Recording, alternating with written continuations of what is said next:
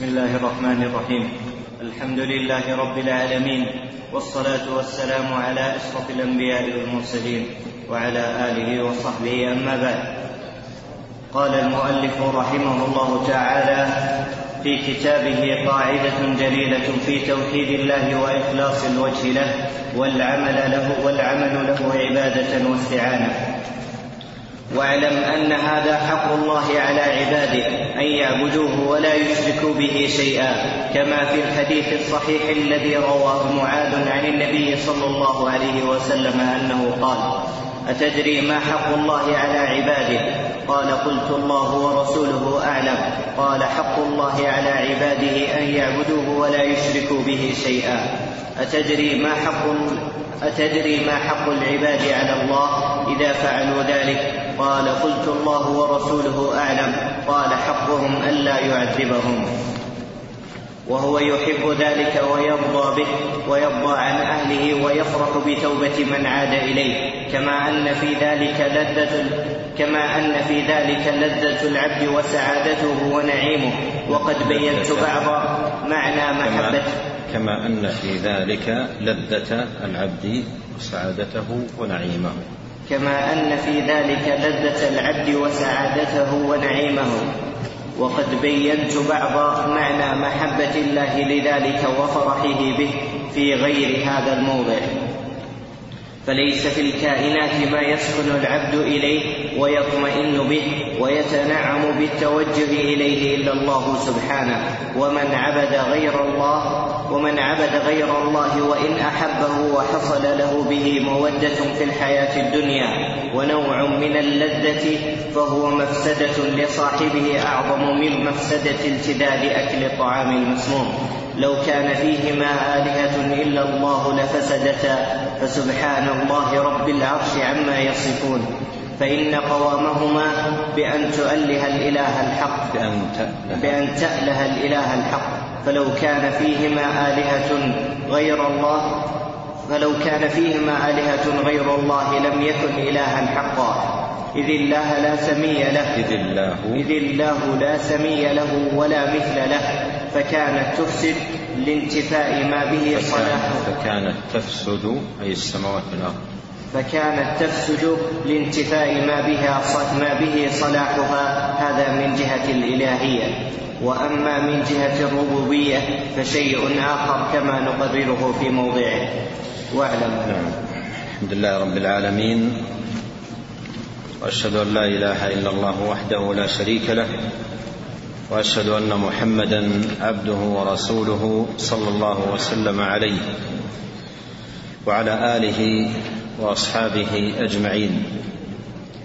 حديث معاذ فيه أن العبادة حق الله سبحانه وتعالى على عباده خلقهم لأجلها وأوجدهم لتحقيقها.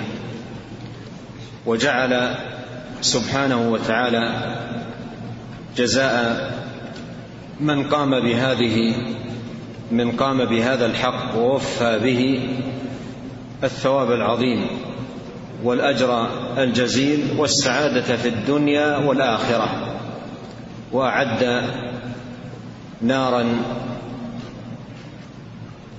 جعلها دارا لعقوبة من ضيع هذا الحق. ولهذا قال في الحديث أن يعبدوه أي حق الله ولا يشركوا به شيئا وذكر حق العباد ألا يعذبهم إذا فعلوا ذلك. ألا يعذبهم بمعنى أن من ضيع هذا الحق فإن الله سبحانه وتعالى يعذبه يوم القيامة. وعذاب من ضيع هذا الحق أبدي سرمدي يكون مخلدا صاحبه في نار جهنم أبد الآباد. وهذا الحق الذي خلق الله سبحانه وتعالى الخلق لأجله أمر عظيم يحبه الله جل وعلا ويرضى به ولا يرضى لعباده ضده لا يرضى لعباده الكفر. قال سبحانه وتعالى اليوم أتممت عليكم نعمتي ورضيت اليوم اليوم أكملت لكم دينكم وأتممت عليكم نعمتي ورضيت لكم الإسلام دينا. وقال جل وعلا إن الدين عند الله الإسلام. وقال ومن يبتغي غير الإسلام دينا فلن يقبل منه. فهو عز وجل يحب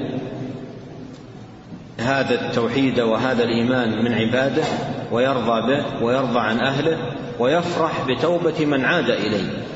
من كان شاردا معاندا جاحدا كافرا وعاد إلى هذا التوحيد فالله سبحانه وتعالى يحب ذلك منه ويفرح بتوبة من عاد إليه. كما أن في ذلك أي هذا التوحيد وهذه العبادة وهذا الإيمان لذة العبد وسعادته ونعيمه. لذته وسعادته ونعيمه أي في دنياه وأخراه. وذكر رحمه الله تعالى أنه بين معنى المحبة معنى محبة الله لذلك وفرحه لأن الله سبحانه وتعالى موصوف, موصوف بالمحبة وموصوف بالفرح. المحبة صفة لله والفرح صفة لله وكلها من صفاته سبحانه وتعالى الفعلية الثابتة في كتابه وسنة نبيه صلوات الله وسلامه وبركاته عليه. قال فليس في الكائنات ما يسكن العبد إليه ويطمئن به. ويتنعم بالتوجه إليه إلا الله سبحانه وتعالى. بناء على ذلك من عبد غير الله وإن أحبه وحصل له به مودة في الحياة الدنيا ونوع من اللذة فهو مفسدة لصاحبه أعظم من مفسدة التذاذ آكل الطعام المسموم. آكل الطعام المسموم قد يجد لذة في طعم الطعام لكن هلاكه فيه عطبه فيه تلفه في ذلك الطعام وإن كان يجد لذة. أي أن هؤلاء وإن وجدوا شيئا من اللذة في ما تتعلق به قلوبهم فإن في هذه اللذة المزعومة المدعاة هلاك هؤلاء وشقاءهم في الدنيا والآخرة. قال قال الله تعالى لو كان فيهما أي السماوات والأرض آلهة إلا الله لفسدتا وهذا فيه أن الشرك بالله سبحانه وتعالى فساد للأرض ودمار لها وهلاك للعالم. لفسدتا ظهر الفساد في البر والبحر بما كسبت أيدي الناس وأشنع ما يكون في هذا الباب الشرك بالله سبحانه وتعالى. فالشرك فساد للأرض وهلاك للعالم ودمار للناس. فإن قوامهما أي السماوات والأرض بأن تأله الإله الحق أي تخضع له وتعبده سبحانه وتعالى دون سواه. فلو كان فيهما آلهة أي معبودات غير الله لم يكن إلها حق إذ, إذ الله لا سمي له ولا مثل. كما قال جل وعلا فلا تضربوا لله الأمثال. وكما قال سبحانه وتعالى هل تعلم له سميا? وهو استفهام بمعنى النفي أي لا سمي له. فكانت أي السماوات والأرض تفسد لانتفاء ما به صلاحها. تفسد لانتفاء ما به صلاحها وصلاحها بأن تكون العبودية لله صلاحها بأن تكون العبودية لله بدون ذلك تفسد. واقرأ في هذا المعنى آيات عديدة ولا تفسدوا في الأرض بعد إصلاحها. إصلاح الأرض أي بدعوة النبيين إلى توحيد الله وإخلاص الدين له. فمن أخذ يدعو الناس إلى الشرك إلى الكفر إلى الإلحاد إلى هذا من أعظم المفسدين في الأرض. من أعظم المفسدين في الأرض. نعم. قال وأما يعني هذا من جهة الإلهية. أن هذا من جهة الإلهية. أما من جهة الربوبية فشيء آخر. أما من جهة الربوبية فشيء آخر كما يقرر في موضعه. يعني هذا الآية لو كان فيهما آلهة. لو كان فيهما آلهة. والآلهة أي المعبودات. وهذا هو المراد بالآية. والمتكلمون الذين لا يهتمون بتوحيد العبادة يحملون معنى الآلهة على الأرباب. وأن الآية تعتبر من الأدلة على وجود الله. يعتبرونها دليل على وجود الله ويسمونه دليل التمانع. أن يمتنع أن يكون للكون للكون ربين ولو كان للكون ربين لفسدتا لأن يتنازع كل منهما مع الآخر على تدبير هذا الكون. فيستدلون بهذه الآية على إثبات وجود الله ووحدانيته في الخلق والتدبير. والآية في العبادة والتأله لو كان فيهما آلهة إلا الله أي معبودات إلا الله لفسدتا نعم. وقال رحمه الله واعلم أن فقر العبد إلى الله واعلم أن فقر العبد إلى الله أن يعبد الله ولا يشرك به شيئا ليس له نظير فيقاس به لكن يشبه من بعض الوجوه حاجة الجسد إلى الطعام لا لكن يشبه من بعض. لكن يشبه من بعض الوجوه حاجة الجسد إلى الطعام والشراب. وبينهما فروق كثيرة فإن حقيقة العبد قلبه وروحه وهي لا صلاح لها إلا بإله الله الذي لا إله إلا هو فلا تطمئن في الدنيا إلا بذكره وهي كادحة إليه كدحا فملاقيته ولا بد لهم ولا بد لها من لقائه ولا صلاح لها إلا بلقائه. ولو حصل للعبد لذات أو سرور بغير الله فلا يدوم ذلك. بل ينتقل من نوع إلى نوع ومن شخص إلى شخص ويتنعم بهذا في وقت وفي بعض الأحوال وتارة أخرى يكون ذلك الذي يتنعم به والتد غير منعم له ولا ملتد غير منعم له. غير منعم له ولا ملتد له. بل قد بل قد يؤذيه اتصاله به ووجوده عنده ويضره ذلك. ويضره ذلك نعم. يقول رحمه الله اعلم أن فقر العبد إلى الله أن يعبد الله لا يشرك به شيئا ليس له نظير فيقاس به. الفقر والاحتياج القائم في العبد كل عبد إلى أن يعبد الله وأن يخلص دينه لله وأن لا يشرك بالله شيئا هذه الحاجة ليس لها نظير آه، تقاس به. لكن يقول يشبه من بعض الوجوه حاجة, حاجة الجسد إلى الطعام والشراب ما معنى قوله يشبه من بعض الوجوه إذا حبس إذا حبس عن الإنسان طعامه وشرابه ما الذي يحدث؟ ما الذي يحدث؟ يموت إذا حبس عنه طعامه وشرابه يموت وإذا حبس عن التوحيد ولم يكن من أهل التوحيد ما الذي يحدث له؟ يموت موت القلب وموت القلب أشد ولهذا هو فيه شبه من بعض الوجوه لأن الحياة لا تكون إلا بالطعام والشراب وحياة القلب لا تكون إلا بالتوحيد وبدون الطعام والشراب يموت الإنسان وبدون التوحيد يموت القلب. لا حياة القلب إلا بتوحيد الله حاجة القلب للتوحيد أشد من حاجة السمكة إلى الماء. أشد من حاجة السمكة إلى الماء. إذا فارق التوحيد مات. لا حياة له إلا بتوحيد الله سبحانه وتعالى. وهذا القلب أصلا إنما خلق لتوحيد الله. وإذا خرج عن هذه الغاية اضطرب. مثل ما تضطرب السمكة إذا خرجت عن الماء. تضطرب ثم تموت. فالقلب لا حياة له إلا بالتوحيد توحيد خالقه سبحانه وتعالى ومولاه. وهذا معنى قول لكن يشبه يشبه آه، يشبه من بعض الوجوه حاجة الجسد إلى الطعام والشراب. وبينهما فروقات كثيرة. لكن من حيث أن الجسد إذا فقد الطعام والشراب مات فكذلك القلب إذا فقد التوحيد مات.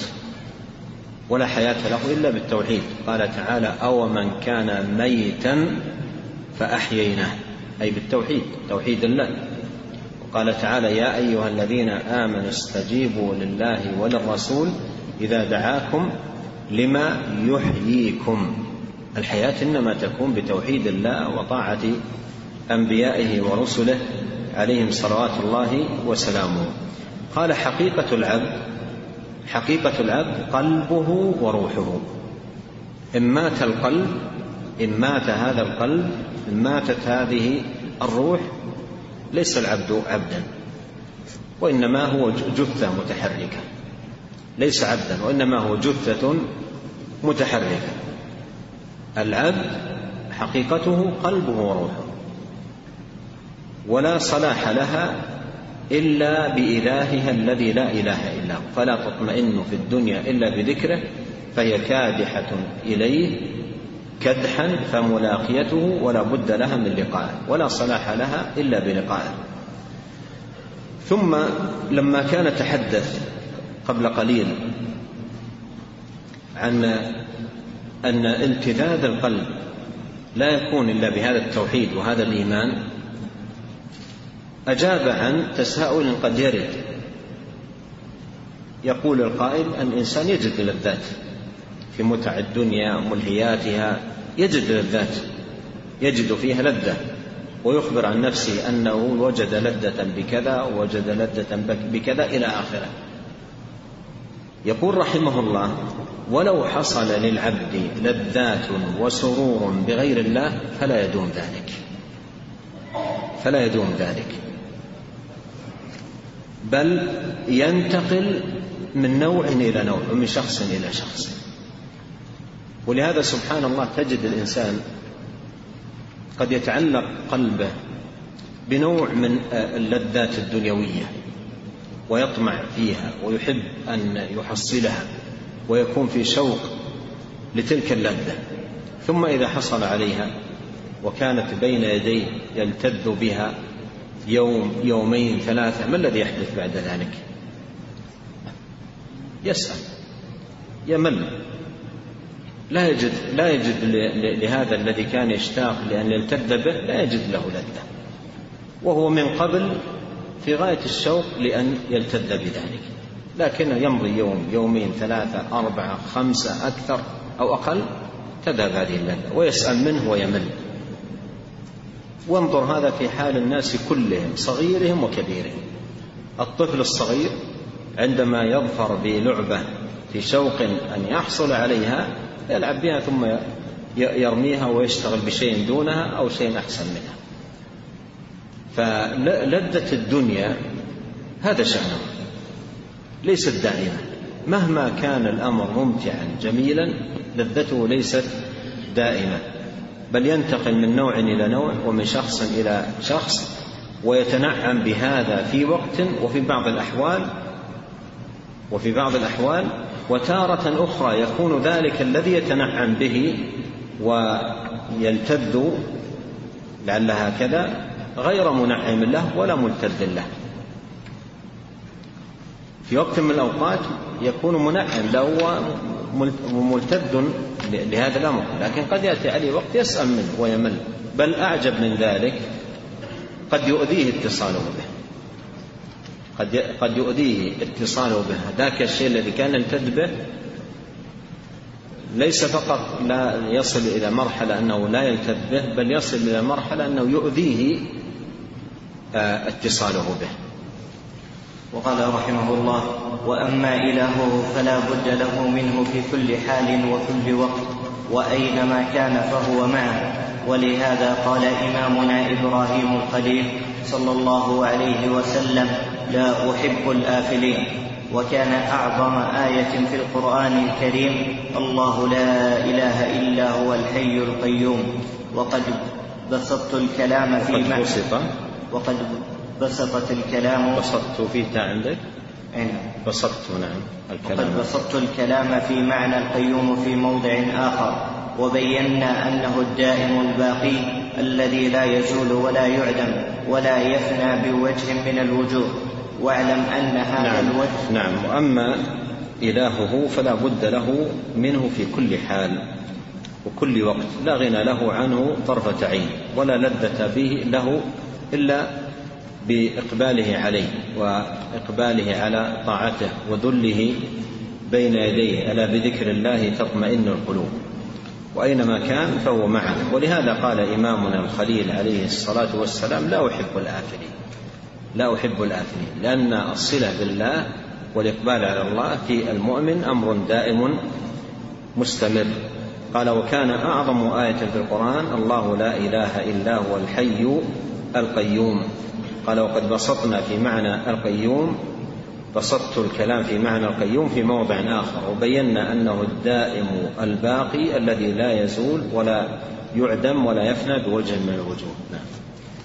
واعلم أن هذا الوجه مبني على أصلين أحدهما على أن نفس الإيمان بالله وعبادته ومحبته وإجلاله هو غذاء الإنسان وقوته وصلاحه وقوامه كما عليه أهل الإيمان وكما دل عليه القرآن لا كما يقول من يعتقد من أهل الكلام ونحوهم إنه عباد إن عبادته تكليف ومشقة وخلاف مقصود القلب لمجرد الامتحان والاختبار أو لأجل التعويض بالأجرة كما يقول المعتزلة وغيرهم فإنه وإن كان في الأعمال الصالحة ما هو على خلاف على ما هو ما هو على خلاف هوى النفس. والله سبحانه يأجر العبد على الأعمال المأمور بها مع مع المشقة. كما قال تعالى ذلك بأنهم لا يصيبهم ظمأ ولا نصب. الآية. وقال صلى الله عليه وسلم لعائشة أجرك على قدر نصبك. فليس ذلك هو المقصود الأول بالأمر الشرعي وإنما وقع ضمنا وتبعا لأسباب ليس هذا موضعها وهذا يفسر في موضعه. نعم فليس ذلك هو المقصود الأول بالأمر الشرعي. يعني المشقة التي توجد في بعض العبادات المشقة التي توجد في بعض العبادات ليست مقصودة. آه، آه، بالأمر آه، المقصود, الأول بالأمر الشرعي وإنما جاءت تبع وإنما المقصود الأول بالأمر الشرعي العبودية لله ليس المشقة للعبد. نعم. ولهذا لم يجيء في الكتاب والسنة وكلام السلف إطلاق القول على إطلاق القول على الإيمان والعمل الصالح أنه تكليف كما يطلق ذلك كثير من المتكلمة والمتفقهة. وإنما جاء ذكر التكليف في موضع النفي كقوله لا يكلف الله نفسا إلا وسعها. عندي وإنما جاء في القرآن ذكر. وإنما جاء في القرآن ذكر التكليف في موضع النفي. نعم. وإنما جاء ذكر القرآن الكريم. وإنما جاء في القرآن ذكر. وإنما جاء في القرآن الكريم ذكر التكليف في موضع النفي كقوله لا يكلف الله نفسا إلا وسعها. لا تكلف لا تكلف إلا نفسك. لا يكلف الله نفسا إلا ما آتاها. أي وإن وقع في الأمر تكليف فلا يكلف إلا قدر الوسع. لا أنه يسمى جميع الشريعة تكليفا مع أن غالبها قرة العيون وسرور القلوب ولذات الأرواح ولذات الأرواح وكمال النعيم وذلك لإرادة وجه الله والإنابة إليه وذكره وذكره وذكره. وذكره وتوجه الوجه إليه فهو الإله الحق الذي تطمئن إليه القلوب. ولا يقوم غيره مقامه في ذلك أبدا. قال الله تعالى فاعبده واصطبر لعبادته هل تعلم له سميا؟ فهذا أصل. نعم. يقول رحمه الله اعلم أن هذا الوجه مبني على أصلين. الأصل الأول أن نفس الإيمان بالله سبحانه وتعالى وعبادته ومحبته وإجلاله هو غذاء الإنسان وقوته وصلاحه وقوامه. نفس الإيمان قوت للإنسان وغذاء وقوام للإنسان ولذة وحياة حقيقية. كما عليه أهل الإيمان وكما دل عليه القرآن لا كما يقول من يعتقد أهل ما يعتقد أهل الكلام. أهل الكلام ماذا يقولون؟ أهل الكلام يقولون آه، آه، لا كما يقول من يعتقد أهل الكلام ونحوهم أن عبادته تكليف ومشقة. أن عبادته تكليف ومشقة وخلاف مقصود القلب. وخلاف مقصود القلب لمجرد الامتحان والاختبار. العبادة العبادة التي أمر الله سبحانه وتعالى بها هي في الحقيقة مجرد امتحان واختبار للعباد. ليست قوت للقلوب ولا راحة للنفوس ولا سعادة لها ولا لذة وإنما هذا مجرد امتحان. مثل سائر الامتحانات التي يدخلها أي إنسان لا يجد لها طعم ولا يجد لها لذة وليس مقصودها اللذة ولا السعادة ولا غير ذلك. هذا كلام من أفسد ما يكون. ويدل أن هؤلاء القوم من أبعد الناس عن روح العبادة. وحقيقتها. آخرون وهم المعتزلة قالوا أو لأجل التعويض بالأجر أو لأجل التعويض بالأجر العبادة ليست قوتا للقلب ولا آه، راحة له ولا قواما للإنسان وإنما هي أمر يقوم به العامل ليأخذ عنه عوضا وأجرا. ليأخذ عنه عوضا وأجرا لأجل التعويض بالأجر كما يقوله المعتزلة وغيرهم. كما يقوله المعتزلة وغيرهم. فإنه وإن كان في الأعمال الصالحة ما هو خلاف هوى النفس؟ ما هو خلاف هوى النفس؟ والله سبحانه يأجر العبد على الأعمال المأمور بها مع المشقة كما قال ذلك بأنهم لا يصيبهم ظمأ ولا نصب ولا مخمصة هذه أمور كلها تشق على النفس وعلى خلاف هوى النفس لكن لكنها ليست مقصودة أصالة بالأمر الشرعي وإنما المقصود بالأمر آه، الشرعي هو آه، نصرة دين الله التقرب إلى الله طلب مرضاة الله سبحانه وتعالى. ولهذا يقول فليس ذلك هو المقصود الأول بالأمر الشرعي وإنما وقع ضمنا وتبعا. ثم نبه رحمه الله إلى أن تسمية الأوامر الشرعية مثل الصلاة والصيام والصدقة وغير ذلك تسميتها تكليفا أو تكاليف هذا ليس من الإطلاقات المعروفة عند السلف ليس من الإطلاقات المعروفة عند السلف وإنما مشهورة عند كثير من المتكلمة والمتفقهة. ولم يأتي إطلاق تكليف على الأوامر الشرعية لا في القرآن ولا في السنة. وإنما جاءت هذه اللفظة في سياق النفي. لا يكلف الله لا نكلف جاءت في سياق النفي. نعم. الأصل الثاني. النعيم في الدار الآخرة أيضا مثل النظر إليه لا كما يزعم طائفة من أهل الكلام ونحوهم أنه لا نعيم ولا لذة. الأصل الثاني أن الأصل الثاني النعيم في الدار الآخرة. النعيم في الدار الآخرة أيضا مثل النظر إليه لا كما يزعم طائفة من أهل عندي آه بإضافة أن أن النعيم في الدار الآخرة أيضا به أيضا به. لأنه في الأصل الأول قال أن نفس الإيمان بالله وعبادته ومحبته وإجلاله هو غذاء الإنسان وقوته وصلاحه وقوامه. هذا أين؟ في الدنيا. الأصل الثاني أن النعيم في الدار الآخرة أيضا به. بماذا؟ به بالإيمان أو بالله سبحانه وتعالى. فأن نفس الإيمان بالله في الأصل الأول قال أن نفس الإيمان بالله وعبادته ومحبته وإجلاله هو غذاء الإنسان وقوته هذا في الدنيا. الأصل الثاني أن النعيم في الدار الآخرة أيضا به أي بالإيمان بالله ومحبته وإجلاله سبحانه وتعالى. فبه ساقط عندكم.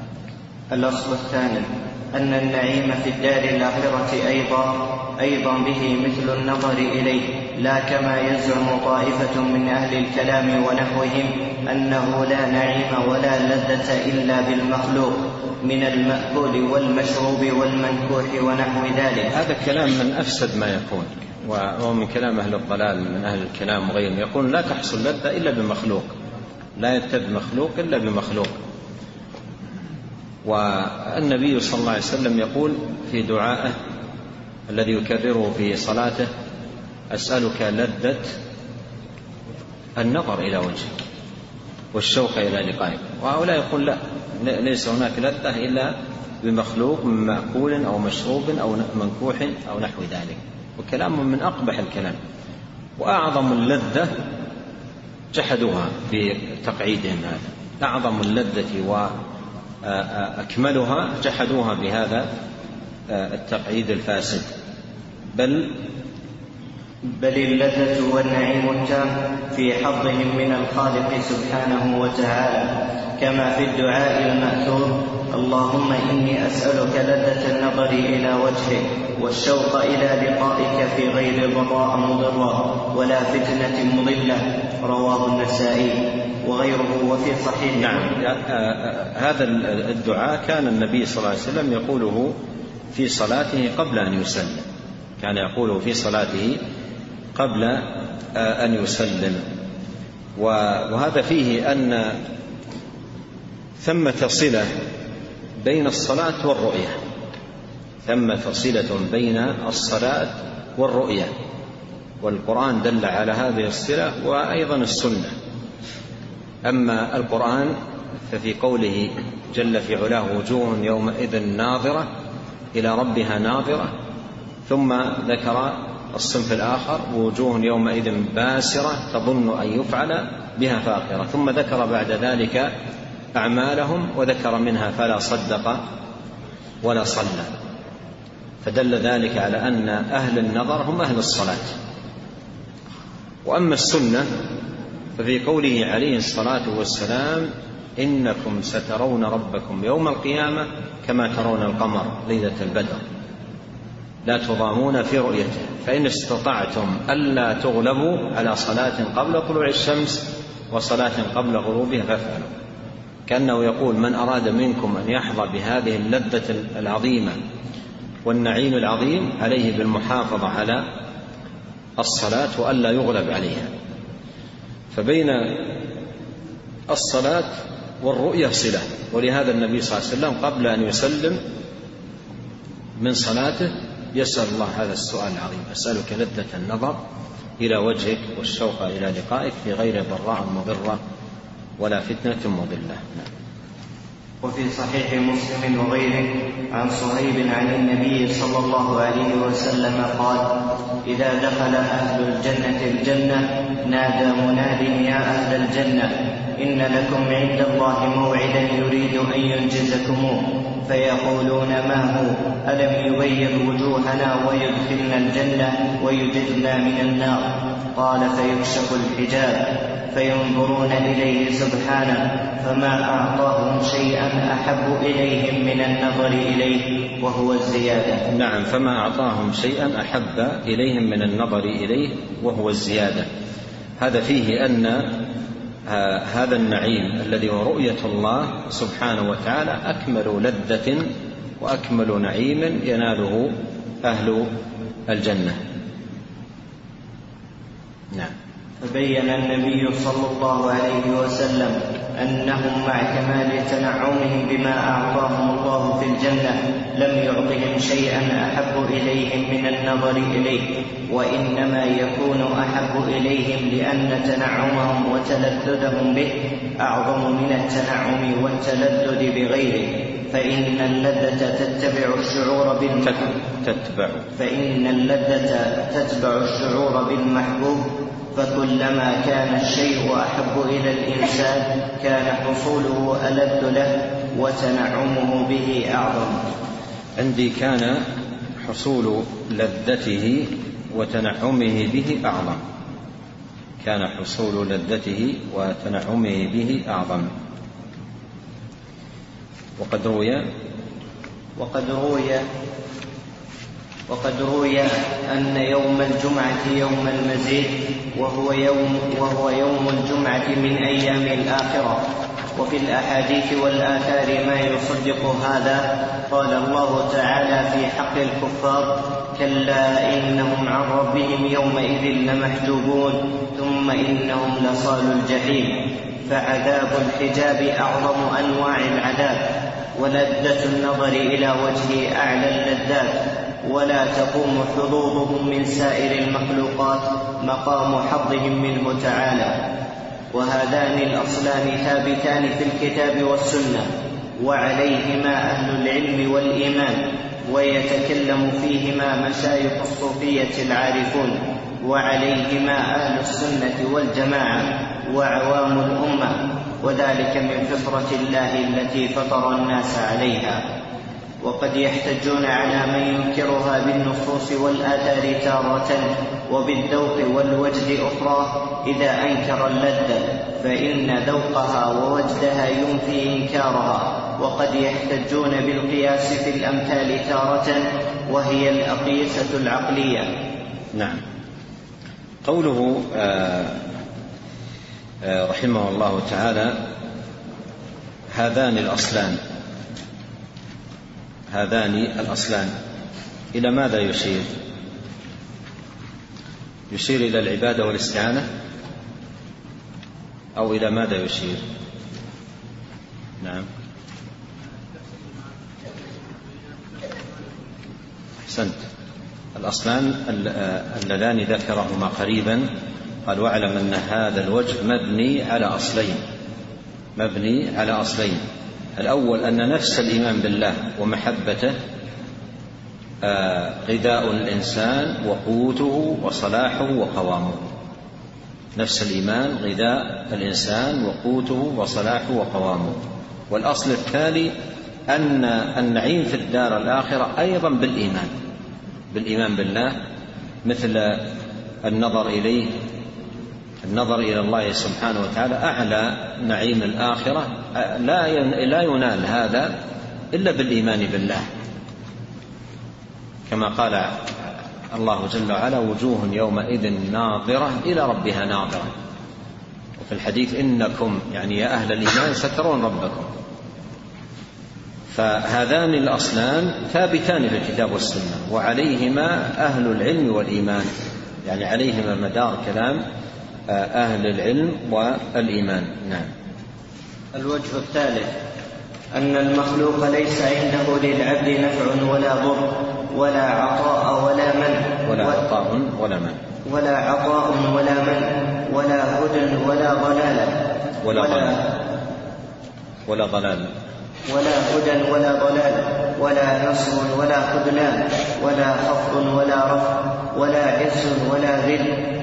بل بل ربه هو الذي خلقه ورزقه وبصره وهداه وأسبغ عليه نعمة فإذا مسه الله بضر فلا يكشفه عنه غيره وإذا أصابه بنعمة لم يرفعها عنه سواه وأما العبد فلا ينفعه ولا يضره إلا الله وهذا الوجه أظهر للعامة من الأول ولهذا خوطب ولهذا خوطبوا به في القرآن أكثر من الأول. لكن إذا تدبر اللبيب طريقة القرآن وجد أن الله يدعو عباده بهذا الوجه إلى الأول. فهذا الوجه يقتضي التوكل على الله والاستعانة به ودعائه. ودعاءه والاستعانة به ودعاؤه ومسألته دون دون ما سواه ويقتضي أيضا محبة ويقتضي أيضا محبة الله وعبادته لإحسانه إلى عبده وإسباغ نعمه عليه. وإسباغ. وإسباغ نعمه عليه. وحاجة العبد إليه في هذه النعم. ولكن إذا عبدوه وأحبوه وتوكلوا عليه من هذا الوجه دخلوا في الوجه الأول ونظيره في الدنيا من نزل به بلاء عظيم أو فاقة شديدة أو خوف مقلق فجعل يدعو الله ويتضرع إليه حتى فتح له من لذته حتى فتح له من لذة منجاته ما كان أحب إليه من لذة حتى فتح له من لذة مناجاته ما كان أحب إليه من تلك الحاجة التي قصدها أولا ولكنه عندي إضافة أن حتى فتح له من لذيذ مناجاته وعظيم الإيمان به والإنابة إليه ما كان أحب إليه من تلك الحاجة التي قصدها أولا. نعم لكنه ولكنه لم يكن يعرف ذلك اولا حتى يطلبه ويشتاق إليه. والقرآن مملوء من ذكر حاجة العباد إلى الله دون ما سواه ومن ذكر نعماء ومن, ومن ذكر ومن ذكر نعمائه عليهم ومن ذكر نعمائه عليهم ومن ذكر ما وعدهم في الآخرة من صنوف النعيم واللذات وليس عند المخلوق شيء من هذا فهذا الوجه يحقق التوكل على الله والشكر والشكر له. فهذا الوجه يحقق التوكل. فهذا الوجه يحقق التوكل على الله والشكر له. والشكر له, والشكر له ومحبته على إحسانه. هذا الوجه الثاني أن المخلوق ليس عنده للعبد نفع ولا ضر ولا عطاء ولا منع ولا هدى ولا ضلال ولا نصر ولا خذلان ولا خفض ولا رفع ولا عز ولا ذل. أي ذلك كله بيد الله. هذا كله بيد الله. علم العبد بذلك وإيمانه به وتحققه بالإيمان بذلك أن ربه هو الذي خلقه ورزقه وبصره وهداه وأسبغ عليه نعمه. إذا مسه الضر لا يكشفه إلا الله ولا يأتي بالحسنات. إلا الله لا يرفع المصائب إلا الله لا يأتي بالنعم إلا الله. هذا الوجه عندما يكون حاضرا في قلب العبد ويشهده يقوي فيه التوكل والاستعانة والصلة بالله سبحانه وتعالى وصدق اللجوء إليه. قال وهذا الوجه أظهر من الأول للعامة. وهذا الوجه أظهر من الأول للعامة. الأول ما هو؟ اللذة بالعبادة وأنها روح القلب وهناءته إلى آخره هذا الوجه أظهر للأول أظهر للعام الأول. يعبد الله لأن بيده الأمر بأنه هو الذي يحيي هو الذي يميت هو الذي يتصرف في, في, في هذا الكون. فهذا الوجه أظهر عند العامة من الوجه الأول. ولهذا خوطبوا به في القرآن أكثر من الأول. ولهذا خطبوا به في القرآن أكثر من الأول. لكن إذا تدبر اللبيب طريقة القرآن وجد أن الله يدعو عباده بهذا الوجه إلى الأول. هذا كلام جميل. يدعو بهذا الوجه الذي هو أن الله بيده الأمر العطاء المنع إلى آخره يدعو به إلى الأول. بل ذكر رحمه الله كلاما جميلا أن هذا المعنى قد يوصل العبد إلى الأول الذي هو التلذذ بالعبادة. وضرب لذلك مثالا يجد كثير من الناس تجده في شرود في غفلة ثم تأتيه مصيبة من المصائب بلية من البلايا. فيأخذ في ماذا؟ الدعاء المناجاة التذلل السجود القيام في ثلث الليل التبكير للصلوات. ماذا يحدث؟ يذوق اللذة التي كان مفتقدا لها. فيكون وصل إلى هذا الوجه من خلال ماذا؟ من خلال الوجه الأول. الوجه الأول اعتقاده أن بيده بيد ربه السعادة بيد ربه العطاء المنع اللذة. كل هذه الأمور بيد الله. زوال المصاب. فيلجأ إلى الله ويخضع ويدعو ويناجي ويتضرع. إلى أن تدخل هذه اللذة إلى قلبه. ولهذا يقول رحمه الله ف... ف... لكن إذا تدبر اللبيب طريقة القرآن وجد أن الله يدعو عباده بهذا الوجه إلى الوجه الأول. فهذا الوجه يقتضي التوكل على الله والاستعانة به ودعاءه ومسألته دون ما سواه. وأيضا يقتضي محبة الله وعبادته لإحسانه لعباده وإسباغه النعم عليهم. لكن إذا عبدوا وأحبوه وتوكلوا عليه. من هذا الوجه دخلوا في الوجه الأول الذي هو ماذا؟ اللذة. دخلوا في الوجه الأول الذي هو اللذة. وضرب لذلك المثال الذي وقفنا عليه عندما يصاب الإنسان بمصاب فيقبل على المناجاة السؤال فيجد من لذيذ المناجاة وعظيم الإيمان والإنابة ما كان أحب إليه من حاجته تلك. نعم. الوجه الرابع أن تعلق العبد بما سوى الله مضرة عليه إذا أخذ منه القدر إذا أخذ منه القدر الزائد على حاجته القدر الزائد. إذا أخذ منها إذا أخذ منه القدر الزائد على حاجته في عبادة الله فإنه إن نال من الطعام والشراب فوق حاجته ضره وأهلكه وكذلك من النكاح واللباس. وإن أحب شيئا حبا تاما بحيث يخالله فلا بد أن يسأمه أو يفارقه. وفي الأثر المأثور أحبب ما شئت فإنك مفارقه واعمل ما شئت فإنك ملاقيه وكن كما شئت فكما تدين تدان. واعلم أن كل من أحب شيئا لغير الله فلا بد أن يضره محبوبه ويكون ذلك سببا لعذابه. ولهذا كان الذين يكنزون الذهب والفضة ولا ينفقونها في سبيل الله يمثل لأحدهم كنزه يوم القيامة. كنز كنز يمثل لأحدهم كنزه يوم القيامة. يمثل لأحدهم كنزه يوم القيامة شجاعا أقرع يأخذ بها بلهزمته. يأخذ بلهزمته بكسر الماء يأخذ بلهزمته. بلهزمته وسكون الهاء. لهزمته نعم. يأخذ بلهزمته يقول أنا كنزك أنا مالك. وكذلك نظائر هذا في الحديث. يقول الله يوم القيامة يا ابن آدم أليس عجلا مني أن أليس عجلا مني أن أولى كل أن أولى كل رجل منكم أن أولي؟ أن أولي أن أولي كل أن أولي كل رجل منكم ما كان يتولاه في الدنيا وأصل التولي الحب فكل ما أحب فكل من أحب شيئا دون الله ولاه الله يوم القيامة ما تولاه وأصلاه جهنم وساءت مصيرا.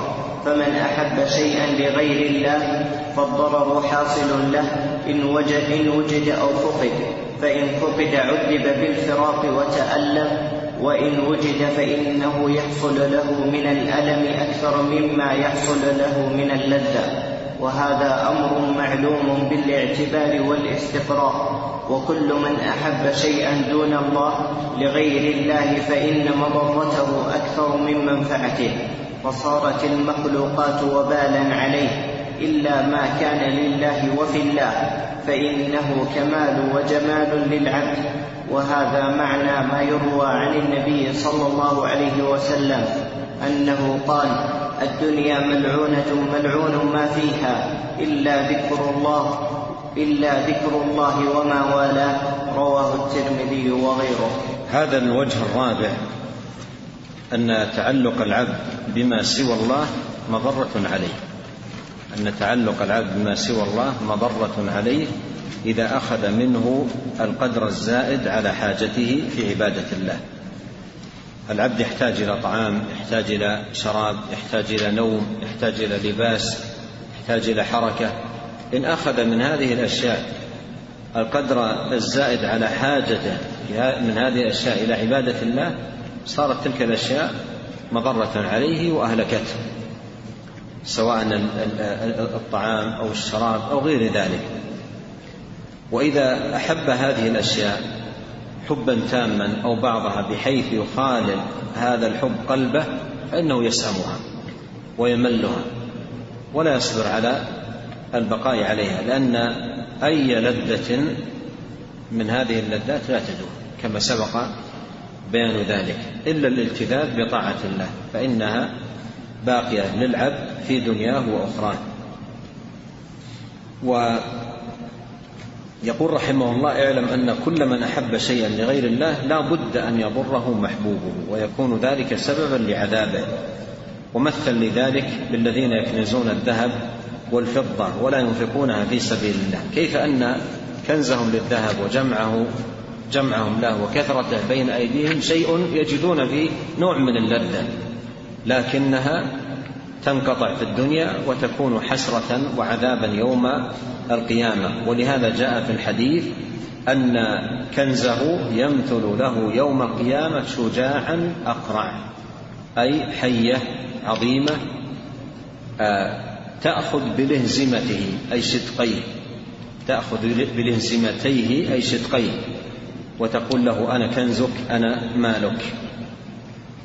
فأين هذه اللذة التي فنيت في سنة أو سنتين أو شهر أو شهرين ثم تبقى هذه العقوبة ويلقى هذا العذاب عياذا بالله سبحانه وتعالى من ذلك.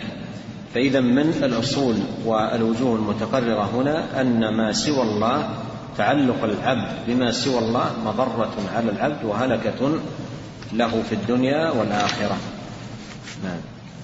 الوجه الخامس أن اعتماده على المخلوق وتوكله عليه يوجب الضرر يوجب الضرر من جهته فإنه فإنه يخذل من تلك الجهة. وهو أيضا معلوم بالاعتبار والاستقراء ما علق العبد رجاءه وتوكله بغير الله إلا خاب من تلك الجهة.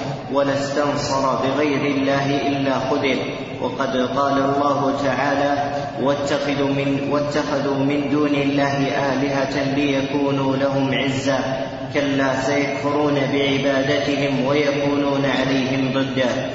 وهذان الوجهان في المخلوقات نظير العبادة والاستعانة في المخلوق.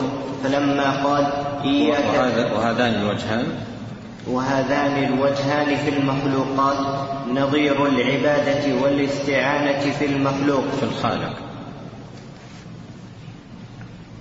وهذان الوجهان في المخلوقات نظير العبادة والاستعانة في الخالق. فلما قال إياك نعبد وإياك نستعين كان صلاح العبد في عبادة الله واستعانته واستعانته.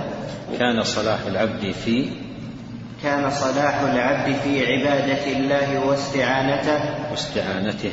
واستعانته وكان في عبادة ما سواه والاستعانة بما سواه مضرته وهلاكه وفساده. وكان في عبادة ما سواه والاستعانة بما سواه مضرته وهلاكه وهلكته وفساده. آه، قوله وهذان الوجهان ما المراد بهما؟ نعم. وهذان الوجهان. يشير إلى ماذا؟ وهذان الوجهان في المخلوقات. ها؟ في المخلوقات. وهذان الوجهان يقول في المخلوقات. اقرأ الكلام. وهذان الوجهان في المخلوقات. نظير العبادة والاستعانة في الخالق. اقرأ الآية التي ذكر. اقرأ الآية التي ذكر أخيرا. واتخذوا من دون الله آلهة ليكونوا لهم عزا كلا سيكفرون بعبادتهم انظر قوله ليكونوا لهم عزا هذا إيش؟ استعان بهم وقوله يكفرون سيكفرون بعبادتهم هذا جانب آخر. فهذان الوجهان في المخلوقات أي هذا التعلق الباطل الفاسد الذي يوجد بالكفار والمشركين بالمخلوقات نظير العبادة والاستعانة في الخالق. فلما قال إياك نعبد وإياك نستعين كان صلاح العبد في عبادة الله واستعانته به. أيضا مقابل ذلك ماذا؟ وكان في عبادة ما سواه واستعانته بما سواه مضرته وهلاكه وفساده. فسعادة العبد بعبادة الله واستعانته بالله. فإذا صرفت هذه العبادة والاستعانة إلى غير الله ما الذي يحدث؟ يكون هلاكه ومضرته وفساده من جهة هذا الذي تعلق به. وهذا كما قال الشيخ لأمثلة كثيرة.